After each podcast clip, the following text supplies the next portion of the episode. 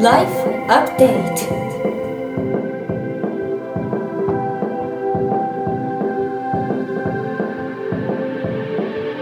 ライフアップデートライフアップデート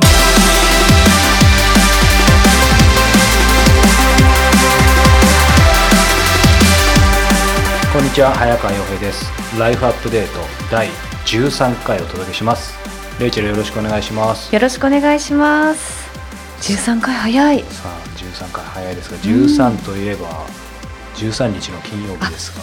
まさしくいつもね Friday the 13th でセットでね。うん。これってせっかくレイチェルから聞きたいんだけど本当にこう、欧米というかアメリカ？うんでもキリスト教、あ、すみません、もね何にも分かんないんで教えてほしい実はそのあたりも子供の時からやっぱり映画のあの Friday the 13th っていうね、イメージしかなくて ちゃんとそういった流れを知らずに。だなんとなくあのよくイギリスでもアメリカでも「あ今日 Friday the 13th だね」なんて言いながら笑い話になってますね。あ。そうなんだ、うん。なんかがその日に当たって深刻になるとかそういうのは別にないんだ。ないですね。そのよく日本でいうあの結婚式の日取りを選ぶ的なものはあんまりないですね。そうだよね うん、そうそうなんですよ。まあでもなんか理由あるんでしょうね。キリスト教的な、なんかあるの。あるんだと思うんですが、うんレイチェル任せできっと答えてくれるんだろうと思っててすみません調べてなかったんでの辺ね、私ゆるい次回の宿題にしておきたいと思います調がべてみます。さあ夏ですね、もうはい7月なので、もう本当ですよ。うん、夏といえば、うんレイチェルなんでしょう？夏といえばやっぱり蒸し暑さですかね。もうあのイギリスに住んでいたので、日本に帰ってきてもう10年になるのにこの蒸し暑さが全然慣れなくって体が順応しないんですよ。イギリスって蒸さない？場所もう肌寒いしか。湿気あんまりない湿気もあんまりない上に、まあ、とにかく真夏で、ま、すごい暑いねっていう日が少ないのでもうあの皆さん肌寒い中頑張って半袖着てるっていう感じですね。日本暑いからうね、ん。いや夏といえばですね、はい。やっぱ暑いの嫌なんで今年は、うんうん。あのアイスランドに行ってきます。いいな。行ったことある？ないんですよ。近いよねイギリスから。あそうだ。でもアイスランドってやっぱり周りでも行く人多いのに行けてないんですよ。行く人多いんだ、結構周りで写真家の方が多いので皆さん行きますねそもそもそう行こうと思ったのがなんかずっと行きたかったんだけどやっぱほら、うんオーロラとか温泉とかさ結構日本人にはある意味分かりやすくいいとこだなと思って、うん。なかなか行く機会なくて、うん。だったんですけど実はですね仕事じゃなくてですね遊びでもなくてですね、うん。あのずっと7年ぐらい、えー各途中で止まってるですね。ある本の原稿をですねはい。これもうあの陸のこと行かないと無理だなと思って。えー、である作家さんからだったらまあどっかそういうとこ行きなよって言われてうん、あだったら思い切ってアイスランド行こうってちょっと思い切りすぎたんだけど。普通ね あの原稿書く作家さんの仕事してると都内のホテルとかでしょ？缶詰っていうね。うん。それをアイスランド行っちゃうんですか？なんかホテルにホテルに缶詰だとほらなんか俺に日本語やっぱり喋りたくなっちゃっていろいろなんかネットサーフィンしたり、うん。まあ別にアイスランド行ってもできるけど、うん。なんかそれじゃ無理だなと思あって。ーそうなんだ。であのタイ米はたいた方が逆にでうん10日ぐらい行くんだけど、ああいいですね。まあ、いい意味でこう追い詰めてやらざるを得ないかなと。うん。あで息抜きして外ホテルの外出たらまた別世界が広がってる。で本当に本当にオーロラ見えてこう窓ガラスがバーってそのいわゆるアイスランドって分かるとこだからあんまり遊ぶとこの、要はレイキャビクの街中とかには行かないから。じゃないんですね。そうそうそう。ああいいな、まあ、あえて今迷ったけど言っちゃったのはこれ断言してさらに、うん。まあ、追い込もうかなとえちなみに何の本かっていうのはまだ発表になってないんまですか、あ、あの僕の仕事に関係あるあ本ですけどそれ根幹に関係ある小説とか違う。まあ小説というかまだカテゴリー決めてないんだけど、うん。先に原稿書き切ってから考えようかなと思っています。すごい楽しみですね、なのでここまで言ってしまったので、うん。えー本当にそろそろやらないと。おこれ有言実行で皆さんが承認になってくれますからね。はい、なのでここ編集しなくて済むように、アイスランド行っていきたいと思います。楽しみにしてます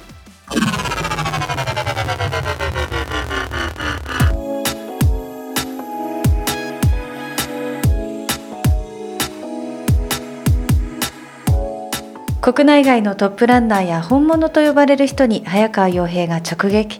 そのエッセンスを皆さんにお届けするこのコーナー。さあ今月はどなたでしょうか？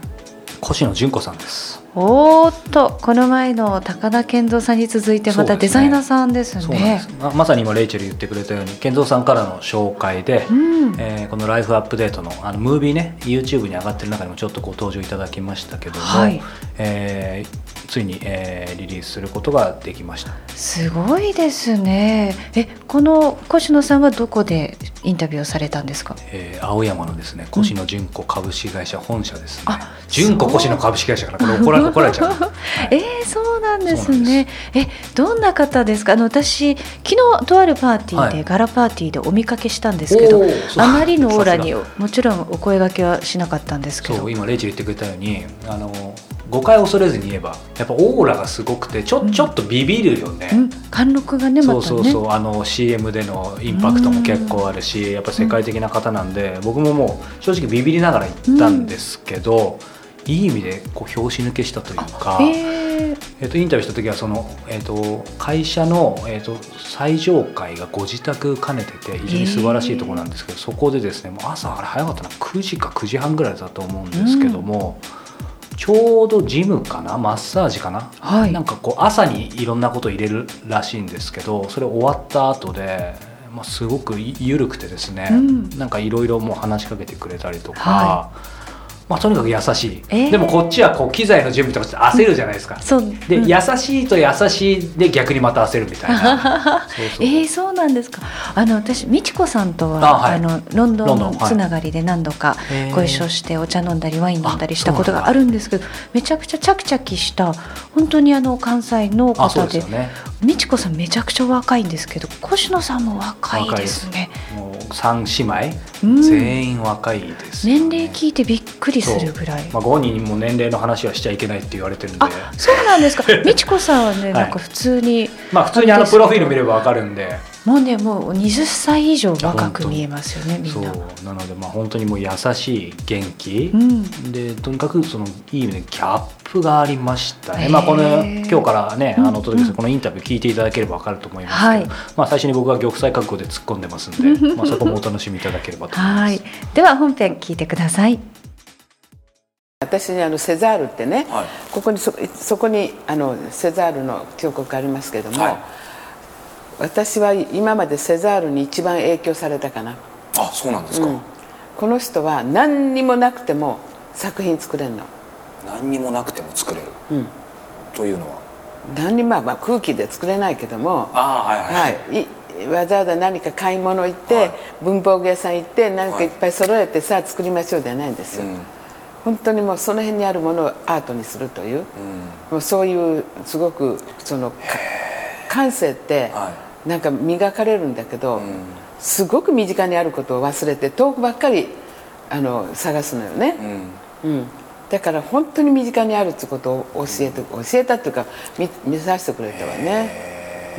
まさにそのなんでしょうそういう部分を学んで純子さんがこう、まあ、ご自身の作品でも何かまさにそれを体現したようなのってありますか？エピソード、うん、あの彼セセザールのエピソードを言うと、まあ、日本に初めて来たんですねその時は、まあ、フジテレビで呼ばれてきたんだけどもそれであのまああの芸大のあ人たちはセザールってのはもうあの親親指のすごいあの彫刻家でしょって知ってるんだけど、一般にはあんまり知らないですよね、で私ちょうど下手だけど車運転しててで今免許ないですよ、はい。うん、運転ってもうすんなりと乗ってくれて、それでいろいろこう案内したんですよ。もう一人今井利光っていうあの画家と3人で、はうん、そしたらねあのまあい何に感動したかってねうん床屋さんのぐるぐるぐるって回るのあるじゃない、はい。あれが面白い。っつって買っちゃったの。ついに買ってもニースの買えるんですか？いや問屋さんみたいなとこ行って買っちゃったんですよ、はい。はであんなの欲しいっていう人なんか見つけるって言っても、まあ、だ日本人って先入観があるからあれはもう床屋さんの表に置いてるもんだって感じでアートとは思わないのよねだけどアーティストから見るとこんな面白いもの見てても飽きないっていうのね。ずーっと飽きないでしょ確かに。それでセザールのニースの家に行ったらお庭に置いてた。そこに置きたかったんじゃないですかね、うん、それでね最後に、まあ、私も、はい。あの夜遅くねキャンティってあの六本木にあって、そこでみんなでみんなで3人でご飯食べてでもう12時過ぎ1時ってこと今から作品作るっていうの、1時頃ですよ。何にもないしどうするの、と思ったらあのキャンティのキッチンの中入ってって、なんかなんかキャロットなんかの野菜の、はこう箱がすごく可愛かったんでそれを見つけて、包丁でカッカッカッカッって切ってそれをそれをその板にして目の前にあったマッチがあったの、はい。マッチをバッて火つけて、はい。バッと吹いて燃やしてパッとそれをそのそれが作品ではいありますけどねそそこにもらって。後で見せてください、いやー本当に目の前で作るって何作るんだろうと思うでしょ、それで最後ニューオータニで泊まってるから送ってったんですよ。はい。最後明日もう帰帰るからじゃああのさよならって送ってったんですよ、でエレベーターの前まで送ってったのなあの入り口じゃなくて前までエレベーター乗ったんですよ、はい。それでじゃあさよならっつって。ででエレベーター閉まるでしょ。い行こうと思ったらパッてエレベーター開いたの、で何してるのかと思ったら壁にペターっとくっついてるの。でキャーとかっつってバンとパッと閉まるでしょ、でじゃあねっつって今度また開いたの。床にペターっと寝てんの。え。でまた開い開いたの。今度斜めにパーッといるの。5回ぐらいやったかな。それは彼のジョークううんジョークじゃない。アートです。でアーティストっていうのは人間がアートなの。人間がアート。その人自身がアーティストっていうのは作品だけじゃない。ええそっか。人です。まさに体現してますね。そう。もうそれはなんて言うんだろう。それはねなんていうかな忘れらんない、こうすすめ私の目にはい。彼の作品をもらったようなもん、その売るとか買うとかね、値段とかそういうもんじゃなくてね。だからでそれとサービス精神よね、サービス精神。これって「ありがとう」の言葉がはい。これだったわけ、でも今そのアーティストって言いましたけど純子さんはご自身で、まあ、ファッションデザイナーっていうありますけどアーティストなんですか？アーティストって自分で言わないですね例えば有名人ってはい。自分で有名人って言わないでしょ、はい。人が言うんで、はい。自分では言っちゃダメですね。そうか。そういうもんね。人が有はい名人って言うんで、確かに。だから自分で「私有名人ですけど」って言いますか？言わないですね。言っちゃう、ま、自分はアーティストですけどそれもね言わない方がいい。じゃあ肩書きでアーティストとか書いてるって人っていうのはまあよしあしですけど、いや書い書いてもいいんですけども、なんか特に有名人に関しては変ですね。確かに。肩書き有名人っておかしいじゃない。おかしいですね。うん。アーティストは大丈夫だと思う、アートを作る人だから、あそうかそうですよね、あの今そのセセザール？うんセザール。はい。そのその夜中の1時からっていう話ありましたけど、純子さんがその何かを着想する時ってシチュエーションとかって本当にもう様々ですか？時間も含めて。うん私テーブルがあって紙があってペンがあって、はい。全部セットするよりも飛行機の中でメモとか、はい。うん、紙がなければ、はい。本置いてある前に、はい。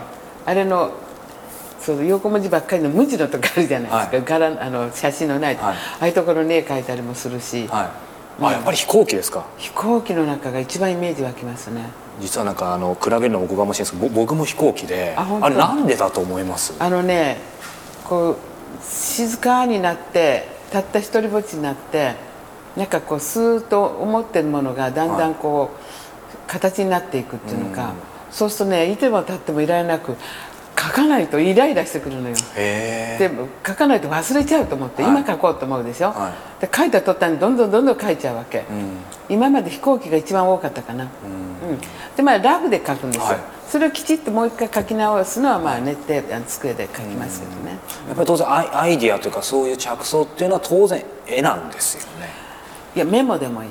やっぱりなんか文字とか出てくることもあるんですか、うん。いやもう紙がない時ね。はうん。文字ですね。文字だとね何書いてるか分かんない時あるね 自分で後から見ても分かんないことあるんですけど、ま真夜中に、はい。そうさ 3, 時4時頃にね、はい。パッと目開いてそれでイメージ湧いてくるんですよ。はい。で朝までこれ朝起きたらもう忘れてるだろうなと思うから、ごそごそ起きて、はい。その辺にある紙に書いたりするから朝起きてみたらなんこの字ななんて書いてあるか分かんないみたいな時あるんですけど、あのよく夜中起き起きるとちょっと思い出してあそうだだこうこうしたらいいなああしたらいいなってはい。年中思ってます、あそうなんですね、うん、年中思ってます、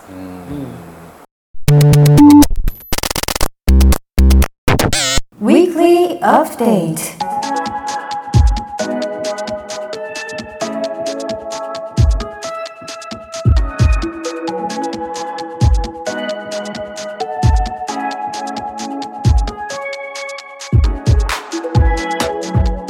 Weekly Update このコーナーではプロインタビュアーの早川さんが実際に体験した人生をアップデートしてくれるものやことをお届けしますが早川さん今週は何ですか？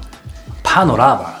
パノラマ。発音間違ってますかね？正しい発音お願いします。パノラマ。パノラマ。うんなんだ、はいパノラマです、パノラマってなんか機材かなんかですか、はいまあ、パノラマっていう言葉だといろいろ想像すると思いますが、まああのちょっと横文字つあの使ってかっこつけてみたんですけど、うん。要はですね広い眺望というか眺め、うん。うん。別にあの360度パノラマとかじゃなくていいんですけど、に触れるえ今日はちょっと物じゃないんです。良いこと良いもの。まあことということでね。なるほどなるほど。えー、それはどういう時に触れるんですか？そのそうですね、まあ、やっぱり、あのーどうだろうレイチェルもそうかもしれないけど、まあ、やっぱり嫌なこととか、うん。まあ、頭がごちゃごちゃしたりとか、うなんかとにかく疲れたとか、うん。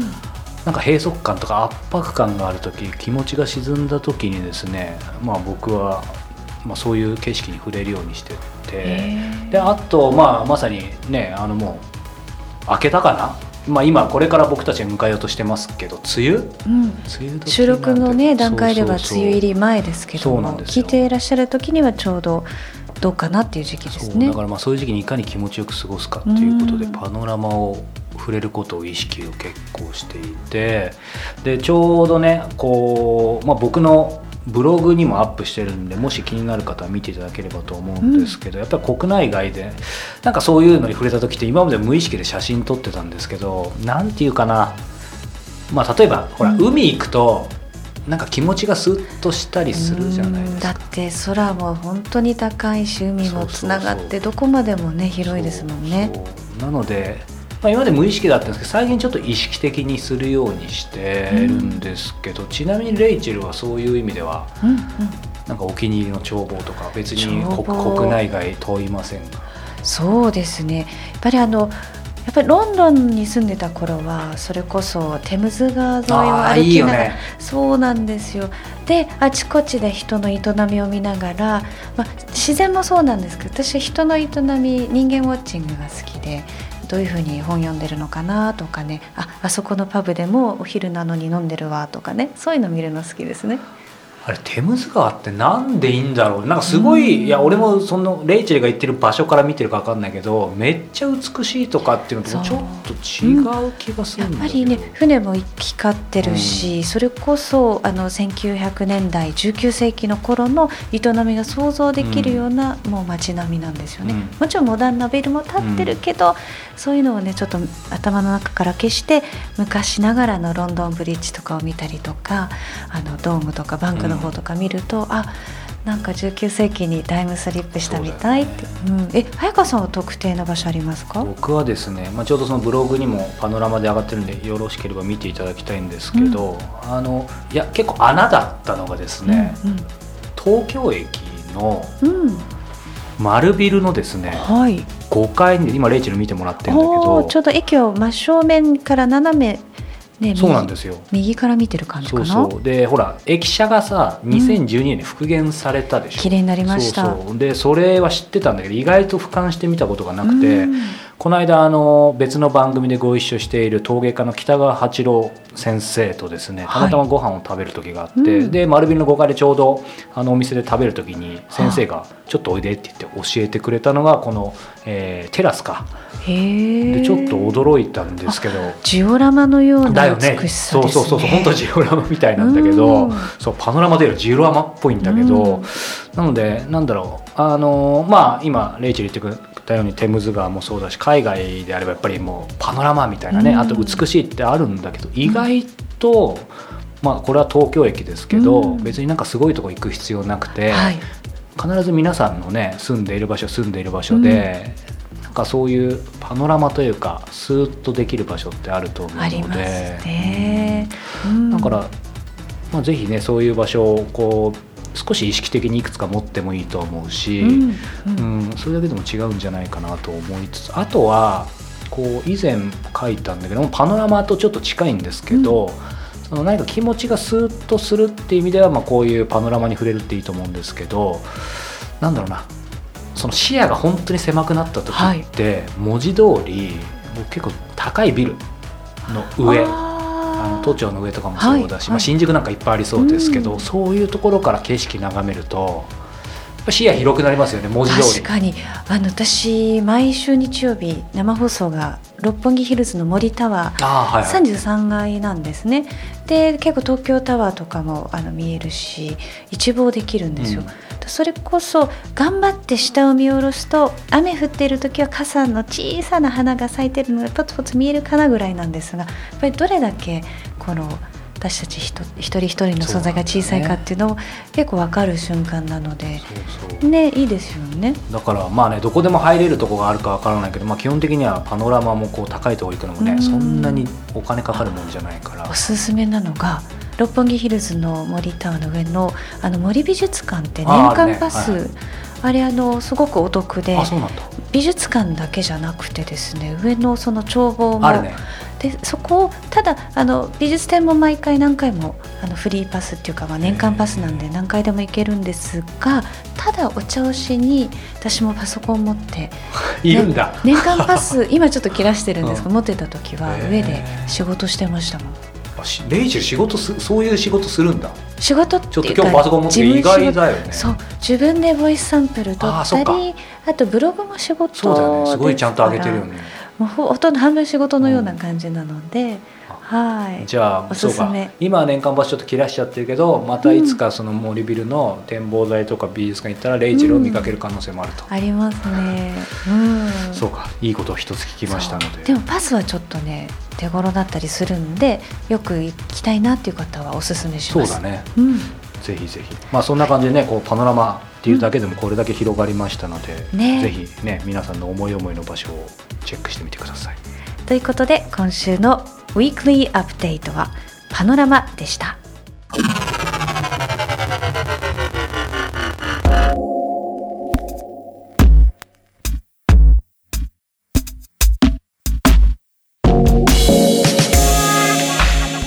さてこの番組ではリスナーの皆さんから早川さんへのご質問番組へのご感想も募集しています。番組のサイト life-upd.com このトップページ右上コンタクトからお寄せください。また番組では聞くつながる体験するをコンセプトに早川さんが主催。リスナーの皆さんが時間と場所を超えて人生をアップデートするための会員制プログラムライフアップデートプラスも展開しています。詳しくは番組のサイト life-upd.com life-upd.com をご覧ください。のライフアップデートプラス、はい。私もね参加させていただくようになって。いかがでしょう？ね自己紹介のコーナーが楽しいですね。意外と。いろんな方がいらっしゃってね、うん実際ねなんか知り合いの方もいらっしゃったみたいだしそうなんですよ。